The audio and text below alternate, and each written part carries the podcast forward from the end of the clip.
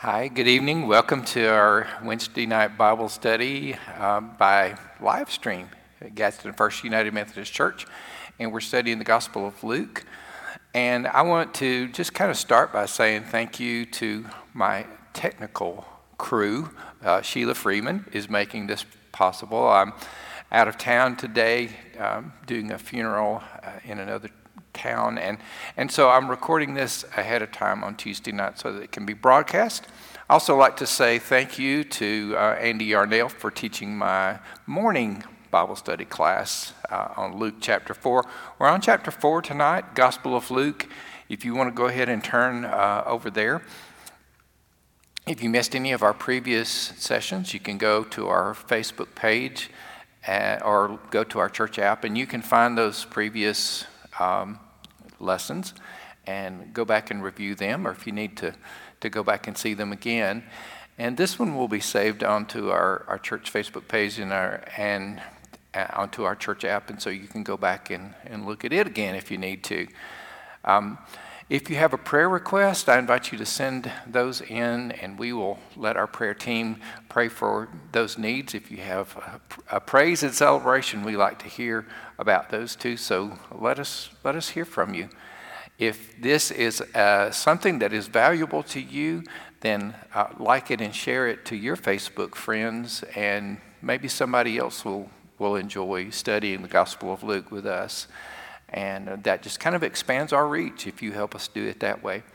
So um, pray with me tonight as we get started, and we'll ask God to help us to, to get all we can get out of this Bible study. Oh Lord, thank you for being with us as we study your word together.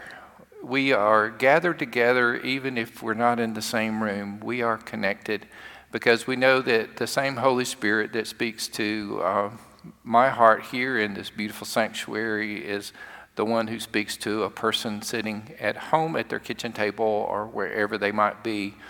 We're together and we study together, and we know that as your word goes forth, that it will not return void and it will accomplish the purpose for which it is intended. Help us as we study this Gospel of Luke today. Help us as we look at the story of, of the temptation of our Lord Jesus Christ. Help us to, to gain something from this that will help us in our walk with you. The needs that we have on our hearts, we lift up to you, and we trust you in Jesus' name. Amen. Okay, Luke chapter 4, we're reading about the temptation of Jesus. And we'll look at the verse, um, verses 1 through 13. Jesus, full of the Holy Spirit, returned from the Jordan and was led by the Spirit in the desert, where for 40 days he was tempted by the devil. He ate nothing during those days, and at the end of them he was hungry. The devil said to him, If you are the Son of God, tell this stone to become bread. Jesus answered, It is written, Man does not live on bread alone. The devil led him up to a high place and showed him in an instant all the kingdoms of the world. And he said to them, I will give you all their authority and splendor, for it has been given to me, and I will give it to anyone that I want to. So if you worship me, it will all be yours. Jesus answered, it is written, Worship the Lord your God and serve him only. The devil led him to Jerusalem and had him stand on the highest point of the temple. If you are the Son of God, he said, throw yourself down from here. For it is written, He will command His angels concerning you to guard you carefully. They will lift you up in their hands so that you will not strike your foot against a stone. Jesus answered, It says, Do not put the Lord your God to the test. When the devil had finished all this tempting, he left him until an opportune time. Okay, this is another one of the milestones in Jesus' life. We've looked at a couple of them already. We've looked at the, uh, the milestone where his parents took him to the temple uh, and he stayed at the temple, he stayed behind, And when his panicked parents got back to Jerusalem, they said, How could you do this to us? And Jesus said, Didn't you know I had to be in my Father's house? So that was kind of a milestone about his, his realizing who he was. And then another milestone would be when he was baptized by, by John the Baptist. And um, he saw heaven open and the Holy Spirit descending like a dove, and the voice of the Father saying, You are my beloved Son, in you I am well pleased. So now Jesus is about to begin his earthly ministry, and it says in verse 1 of chapter 4, we just read, that he was full of the Holy Spirit. He was ready to go. Remember that in the Gospel of Luke, there are certain things that are emphasized. One is the Holy Spirit, one is prayer, and, and one uh, is an emphasis on the role of, of women. So, why did Jesus go into the desert? Um, Short answer because the Spirit led him there. Uh, why did Jesus go into the desert? Another way to answer this is he went there to be tempted by the devil. Uh, he didn't accidentally wander off into the desert. He was led there, and it was a time of testing. It was an intentional time of testing. It's important to see for us what Jesus does during this time in the desert. Uh, it's important to see the choices that he makes during his time of temptation because Jesus is our example, and we see from his conduct uh, the way that, that we should go. And, and then we ask ourselves, okay, what am I going to choose? Um, what will be my, my choice when it gets to be crunch time? So it's, it's like God said, You're my beloved Son, you're the Messiah. And so now is the test of what kind of Messiah are you going to be? Um, so, something else to think about when we look at these temptations, it's, it's a special story because it's about Jesus. Um, nobody else is there to witness this. So Jesus is the one who had to tell about this story uh, to someone like uh, the apostles and someone who would write this down like Luke. Jesus was the only one there. It was just Jesus and the devil. So Jesus was the one that had to relay this story to his disciples. So why would Jesus tell this story? I mean, we usually try to go out of our way to to not tell the bad stuff. I think Jesus told this story, and I think we have it now 2,000 years later because all of us face temptation. We all face temptation, don't we? And so, in a way, in one way, this temptation was kind of customized to Jesus because Jesus actually could have turned the stones into bread. We couldn't do that. Uh, we wouldn't be tempted to do that. We don't have that ability. Um, so, something that's a temptation to one person might not be a temptation to another person. So, in a way, temptations are kind of custom to um, each person. But in another way, and, and it was this way for Jesus, in another way, um, all temptations are the same. All temptations kind of come in these same general forms. And to, to kind of give you an example about how that works, I look at 1 John chapter 2, verses 15 through 17, where um, the, the author writes, Do not love the world or anything that is in the world. If anyone loves the world, the love of the Father is not in him. For everything that is in the world, and here is kind of the categories of temptation the lust of the flesh, the lust of the eyes, and the pride of life comes not from the Father, but from the world. The world and its desires will pass away, but whoever does the will of God lives forever. So in verse 16 of 1 John chapter 2, it says, Everything that's of the world, the lust of the flesh, the lust of the eyes, and the pride of life, doesn't come from the Father, but comes from the world. So these three general categories eh, uh, um, would be something that applied to anybody and everybody. And, and these were the areas in which Jesus was tempted. Just think about the areas. Let's look at Jesus' temptation a little bit more closely, and we'll see this. The first temptation, of course, was to turn the stones into bread. Now, we know that, that life in the wilderness um, would be a kind of a desert life. It, there's not much there. Um, but in this area where Jesus was, uh, all over the ground would have been covered by these, these little stones, little, little brown stones that would have looked something like a little loaf of bread. And remember that Jesus had been fasting and he was very hungry. Um, and so these little brown stones would have reminded him maybe of little, little loaves of bread. And I'm sure he was thinking about that, and his stomach would have been growling. And so, I mean, what would have been wrong for him to do that, for him to turn these stones to bread?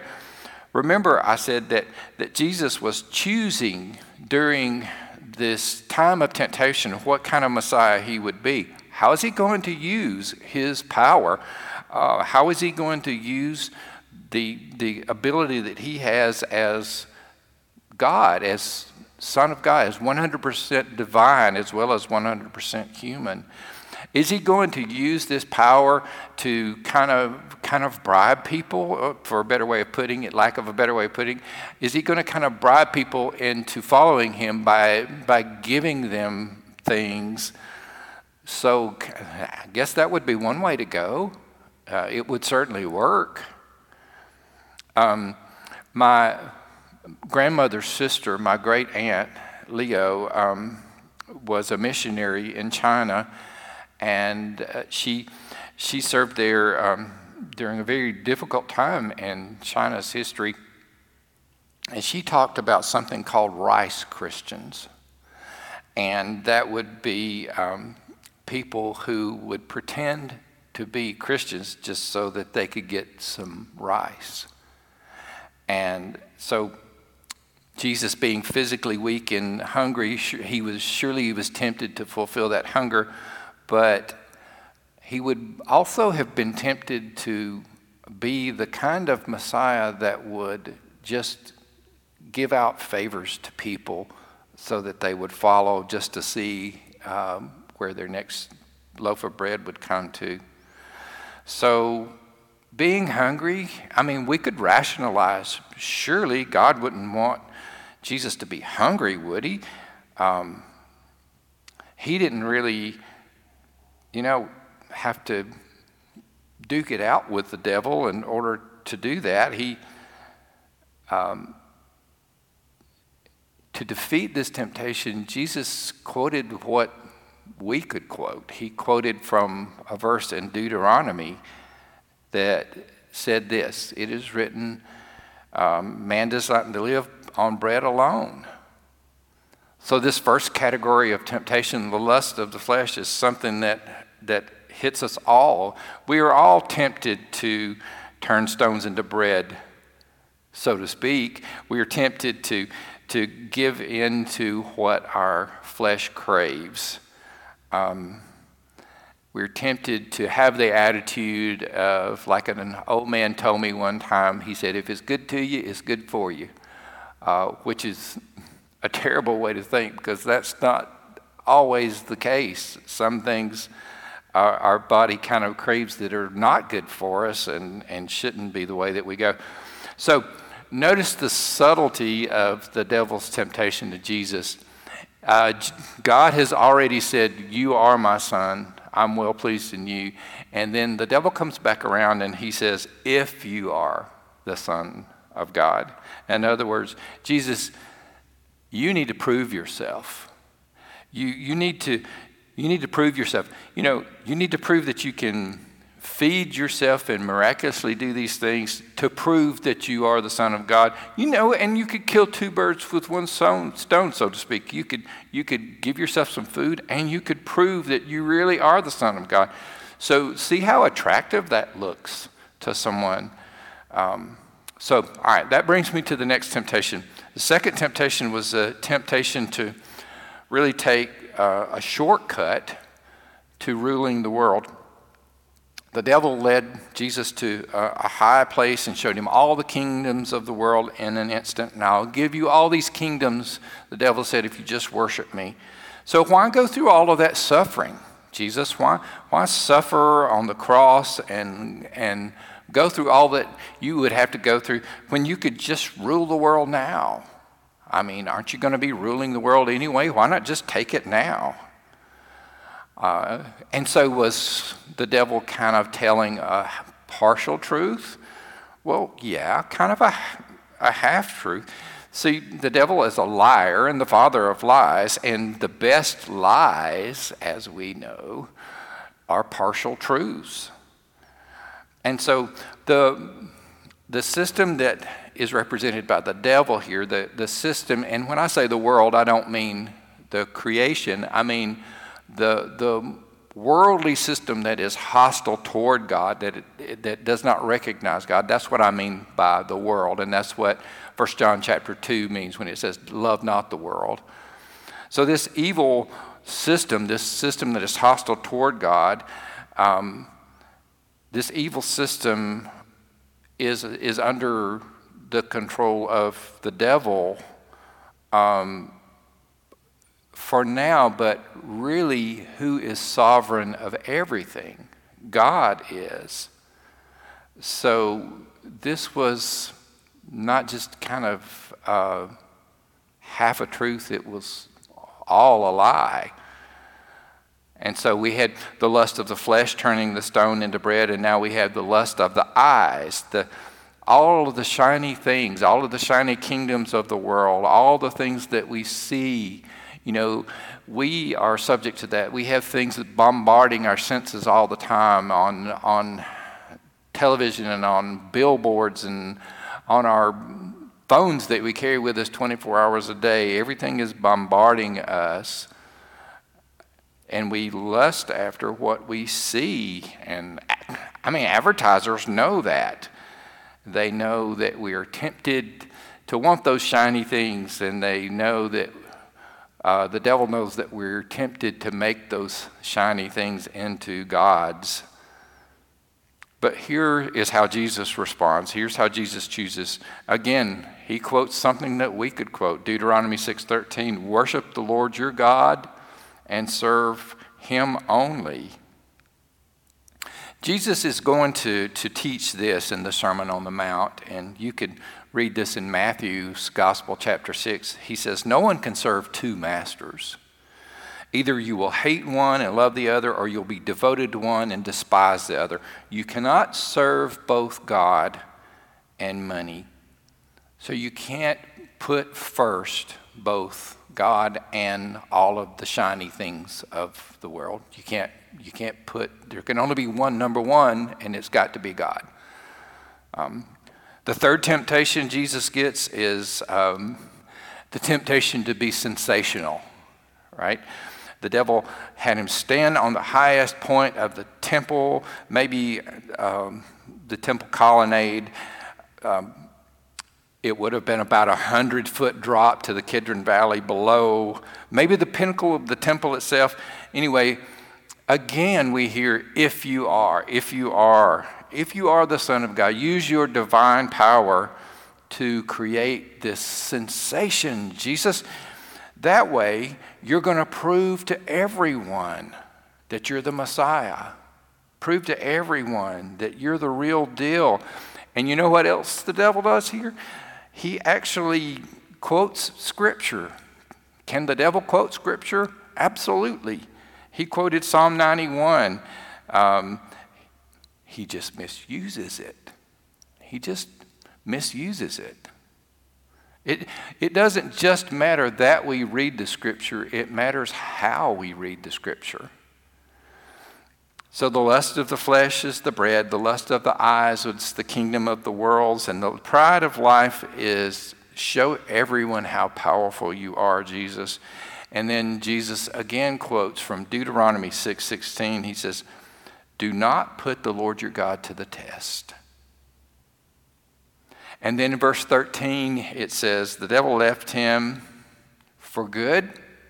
No, because the devil would still be around and would still continue to tempt him until the biggest temptation of all for Jesus would be in the Garden of Gethsemane. Um, but he waited for a more opportune time. All right. So, um, verses 14 and 15, let's look at those real quick. Jesus returned to Galilee in the power of the Spirit, and news about him spread through the whole countryside. He taught in their synagogues, and everyone praised him. So, now that Jesus' test in the desert was over, uh, over he returned uh, again by the power of the Spirit. Again, Luke emphasizes the work of the Holy Spirit, and he begins his ministry in Galilee. Galilee um, was in an area north of Palestine, about 50 miles long and about 25 miles wide. Galilee was surrounded by non Jewish nations, and so it, it was influenced by all kinds of different cultures. Galilee was a very fertile area, wonderful climate, and good water supply. So, this was an area that was heavily populated. And this was the place where Jesus chose to start his ministry. This is a place that would really receive Jesus very well. It says everybody praised him, at least in the beginning, right? And he began in the synagogue. Um, okay, so you might be wondering um, what is the difference between the synagogue and the temple? Well, it's this. There was only one temple, and that was in Jerusalem. But wherever at least 10 Jewish families would gather, they could have a, a, a synagogue. So, in other words, in every little town and village, um, there would be a synagogue. There would be a, a place where people would meet to worship. Now, they wouldn't offer sacrifices at the synagogue, um, that was reserved for the temple. But the synagogue was the place where people would gather for teaching, to learn. Um, so think about this. How would Jesus, how could Jesus teach in a synagogue? Um, remember, he was a carpenter from Nazareth, really. Um, how could he teach in a synagogue in Galilee? Well, there were three parts to the synagogue service there was the worship part, where, where prayers would be offered, um, then there was the scripture reading part. And the way they did this was that seven people from the congregation would read, and as they read from the ancient Hebrew text, um, which was no longer widely understood, it would have been translated into Aramaic or Greek a verse at a time. And after the reading part of the scripture, uh, there was the teaching part. So, so there was no really professional minister uh, in the congregation to do all the teaching. Remember, this is just a gathering of Jewish families. And the president of the synagogue would invite any distinguished visitor he wanted to to present or to speak or to teach or to kind of lead a discussion. And so this would have been how Jesus got a chance to speak at the synagogue. He would have been invited to speak at the synagogue. And verse 15 tells us that everyone praised him. Everybody praised him. So think about how good it feels when, when people like what you do and what they, what they tell you. I, I, I love it when people say, Oh, I really loved your sermon, Pastor Sam, or, or I love this Bible study, whatever. It feels good to get that praise.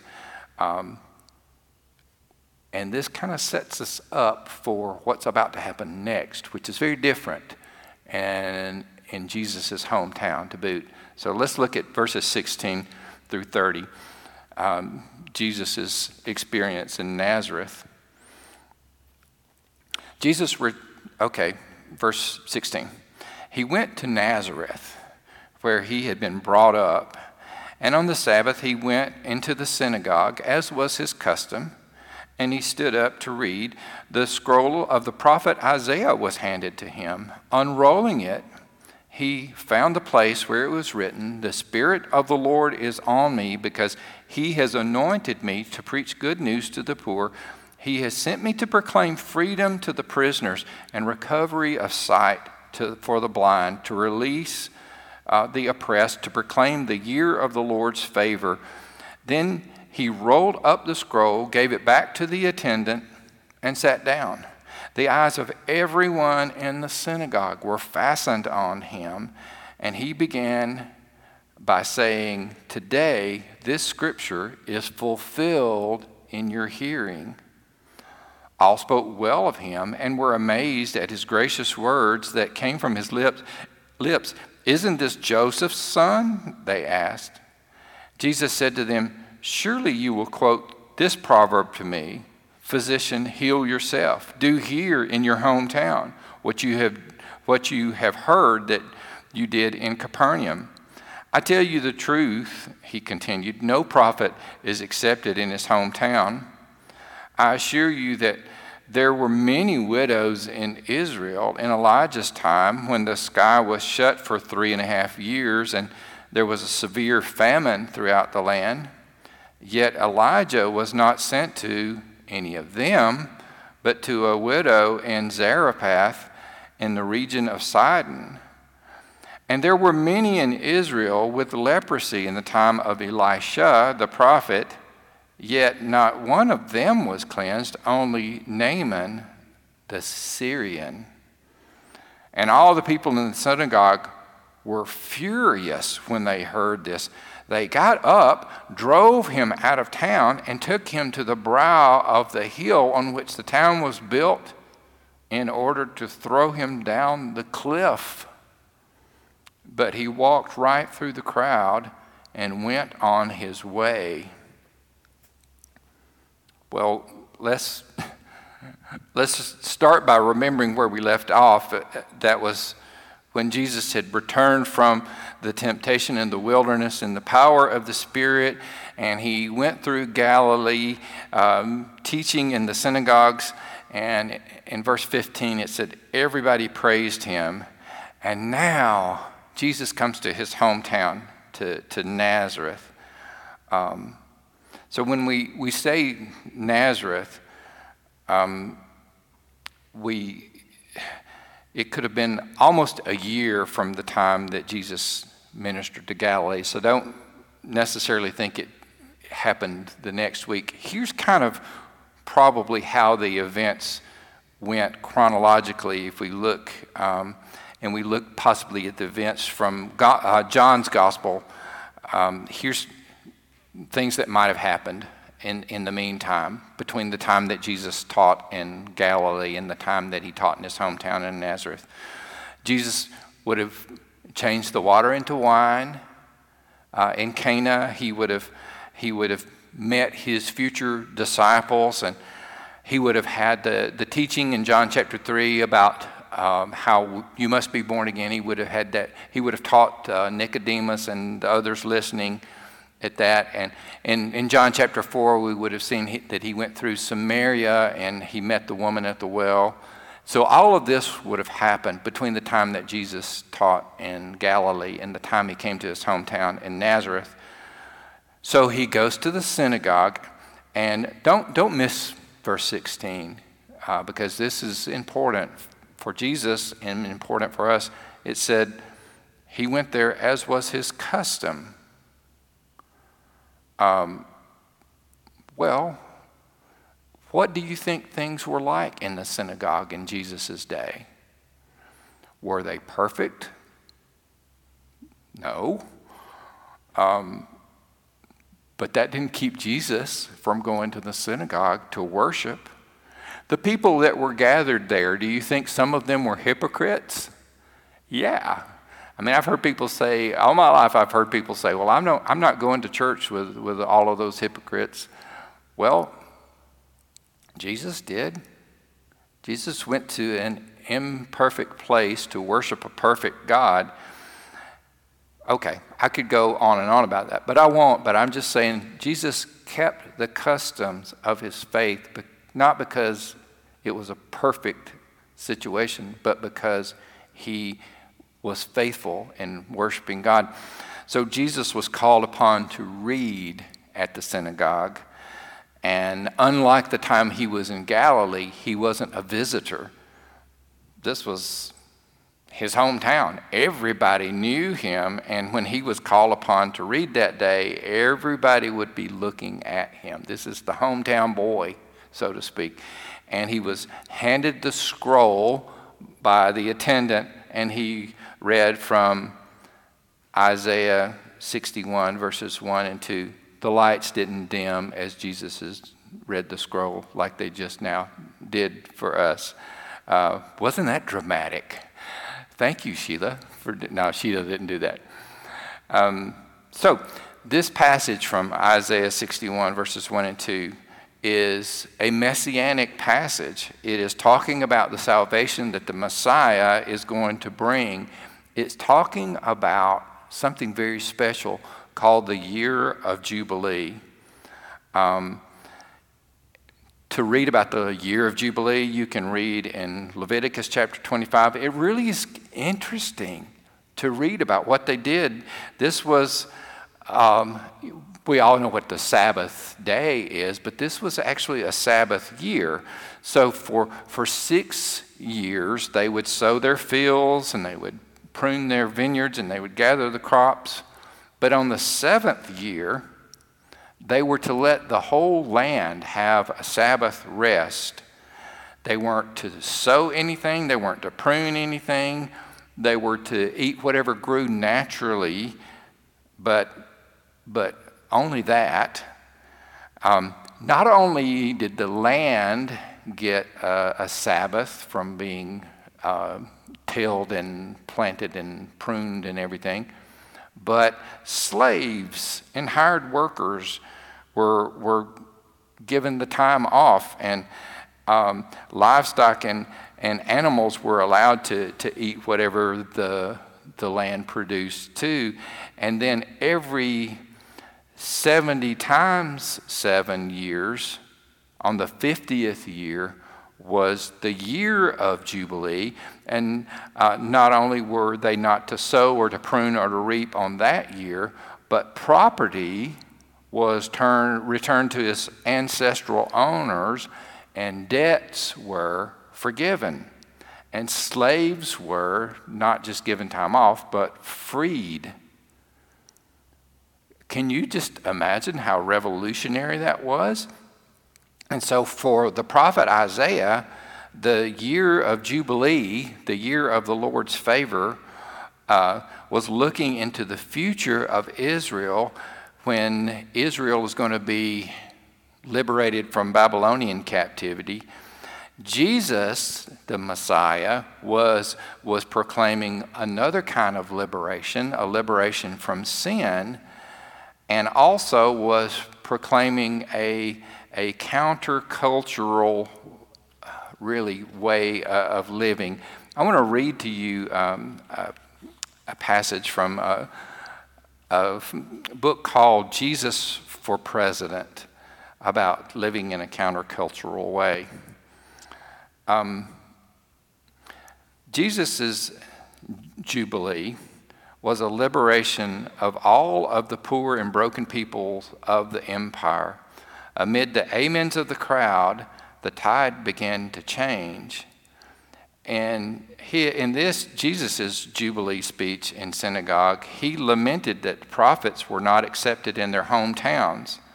In other words, you're not going to like this. So he went on to recall for his listeners how the great prophet Elijah, in trying times of famine, was sent not to Israel, but to an outsider.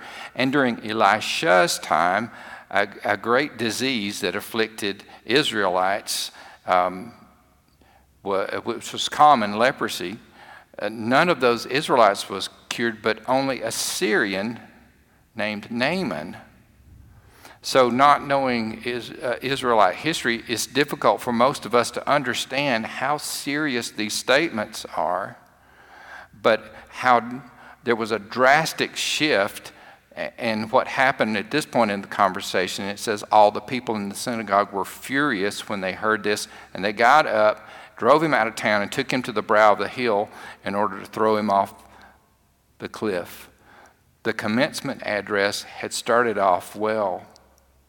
So, why were they so threatened? Why were they so threatened? It's not just that Jesus proclaimed the Jubilee, but also that he radically redefined Israel's identity. Uh, in other words, what was so um, infuriating to them was that, that God's gift was, was a gift not just to them, um, but was a gift to everybody. Today, this scripture is fulfilled in your hearing. In other words, Jesus said, I'm the one who's going to bring about the Jubilee. And they said, This is Joseph's son. We know this guy. How can he be the Messiah? And so then we see Jesus went from preaching to meddling when he, he quoted what I, I read from about, um, about the widow of Zarephath and helping her during the famine, and Naaman the Syrian being cured of le- leprosy. Um, so basically, they tried to throw Jesus off a cliff because Jesus said, What if God doesn't play favorites?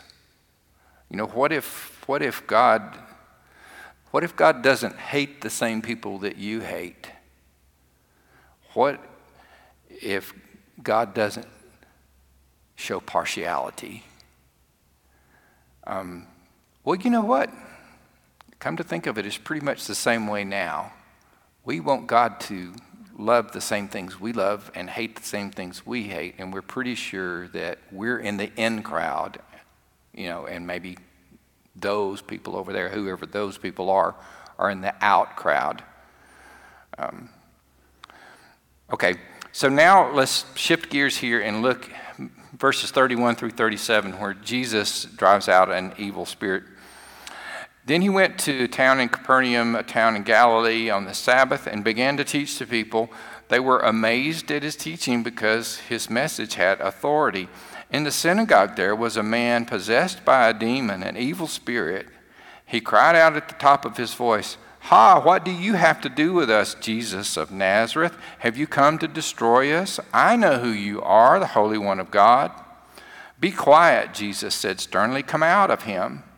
Then the demon threw the man down before them and came out of him without injuring him. All the people were amazed and said to each other, What is this teaching? With authority and power, he gives orders to evil spirits, and they come out. And the news about him spread throughout the surrounding area. Well, Jesus again, was rejected in his hometown, and he goes back to Capernaum, and we see him again in the Sabbath, in the uh, synagogue on the Sabbath, and he's teaching, and people are amazed, not that he teaches, but that he teaches with such authority. And here is where Jesus encountered his first demon possessed man. So, where did he encounter his first demon possessed man?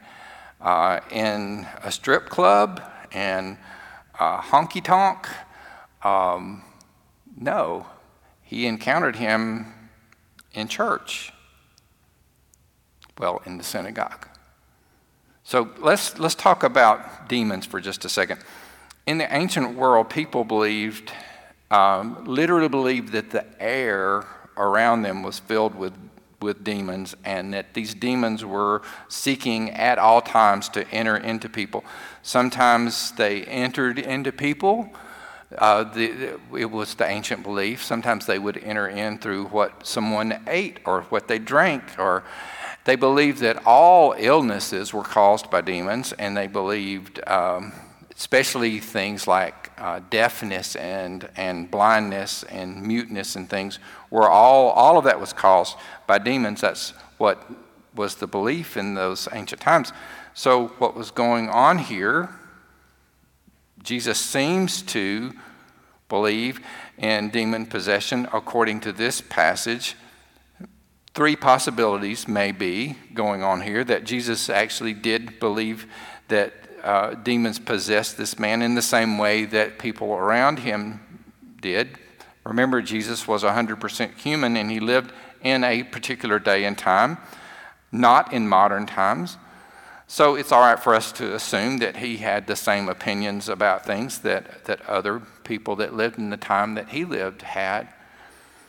Uh, another possibility is that Jesus didn't really believe in demon possession, but he knew that the man himself and the others around him did believe in that.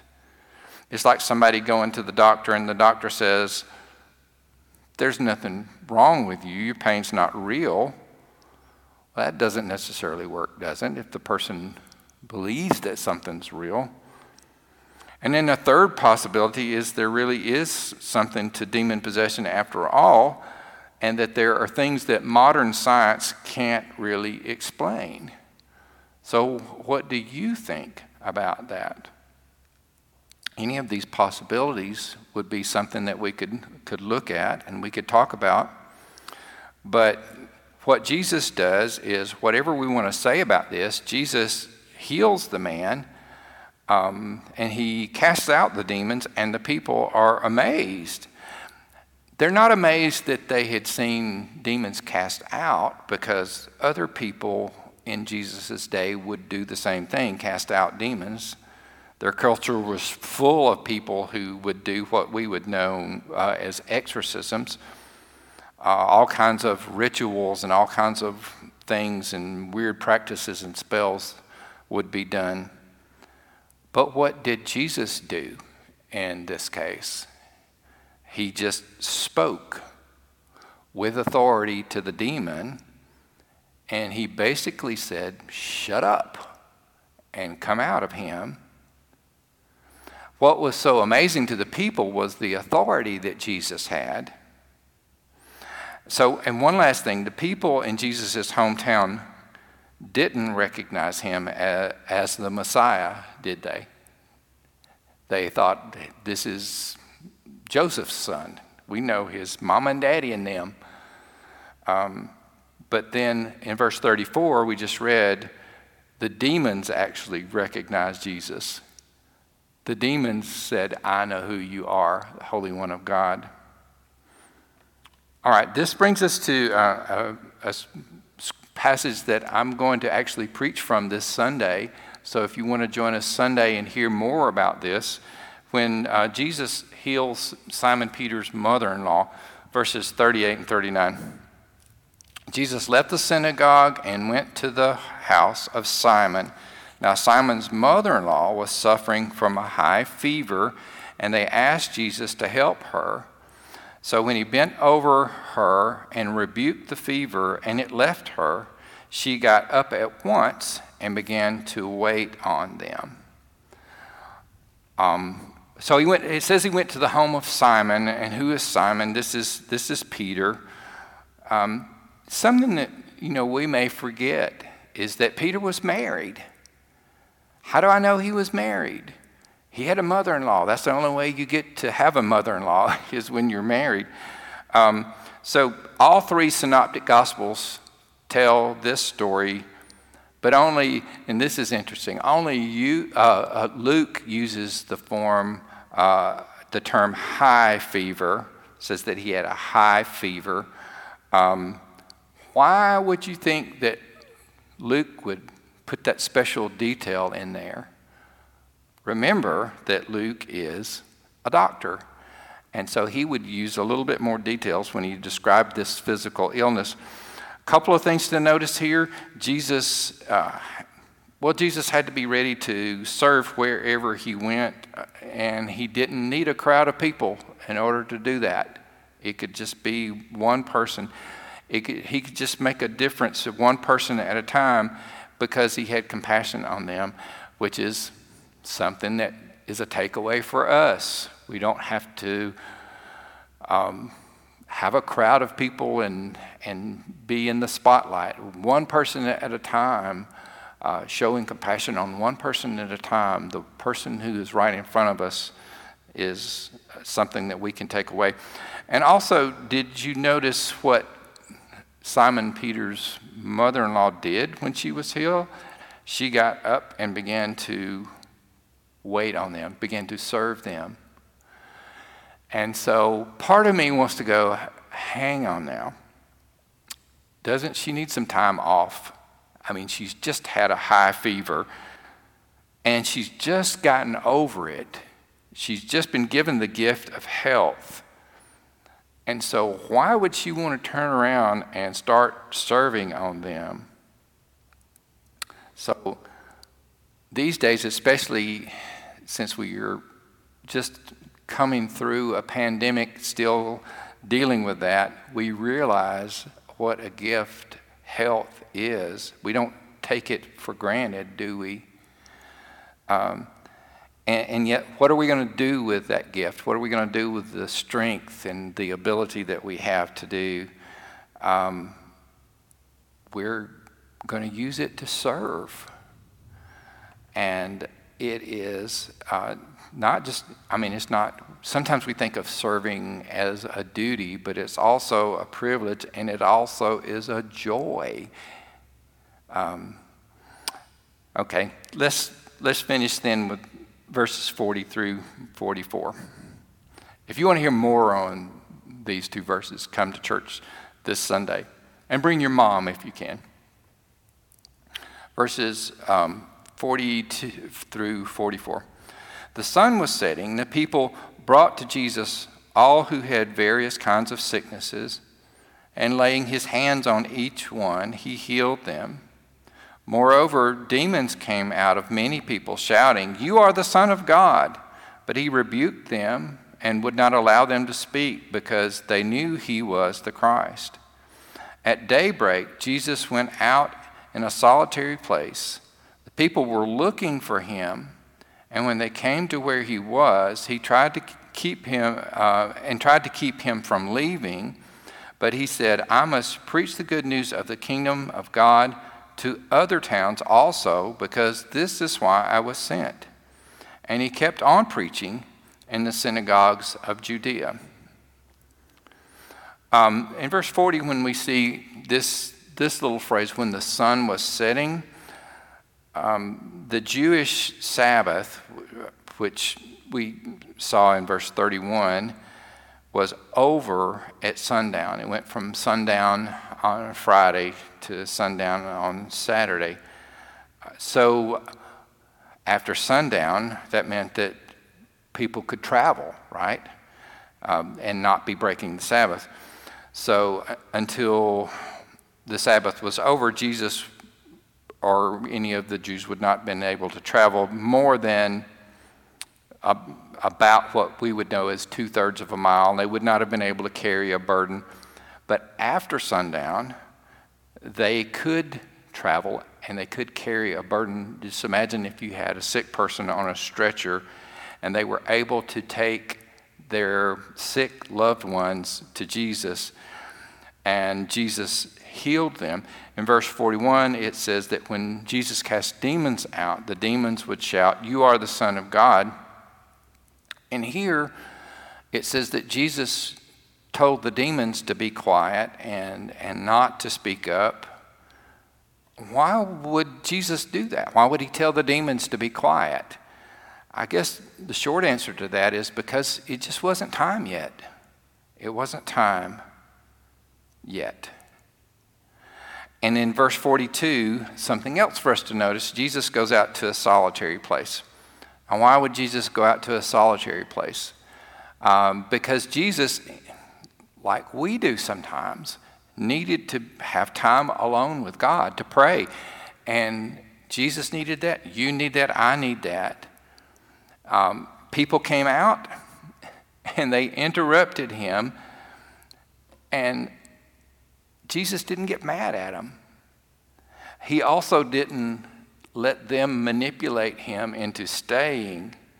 They were like, Jesus, everybody loves you here. You got to stay here with us. And Jesus said, No, I don't, because, you know, I have been sent on a mission. And my mission is not just to preach here, but to go to other towns and preach. That's why I was sent. And in verse 43, Jesus uses the phrase kingdom of God for the first time. Now, this is a phrase that's used more than 30 times in this gospel, and this is the first time here in verse 43.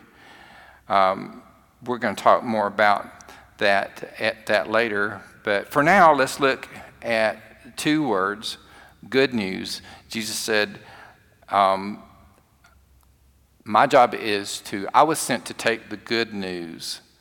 Um, so, what is the good news that Jesus is taking? Well, let's go back to verses 18 and 19 and, and look at, at that again. The Spirit of the Lord is upon me. Remember, Jesus is reading from the scroll. He's in Nazareth in his hometown synagogue because he has anointed me to preach good news to the poor. He sent me to proclaim freedom for the prisoners, recovery of sight for the blind, to release the oppressed, to proclaim the year of the Lord's favor.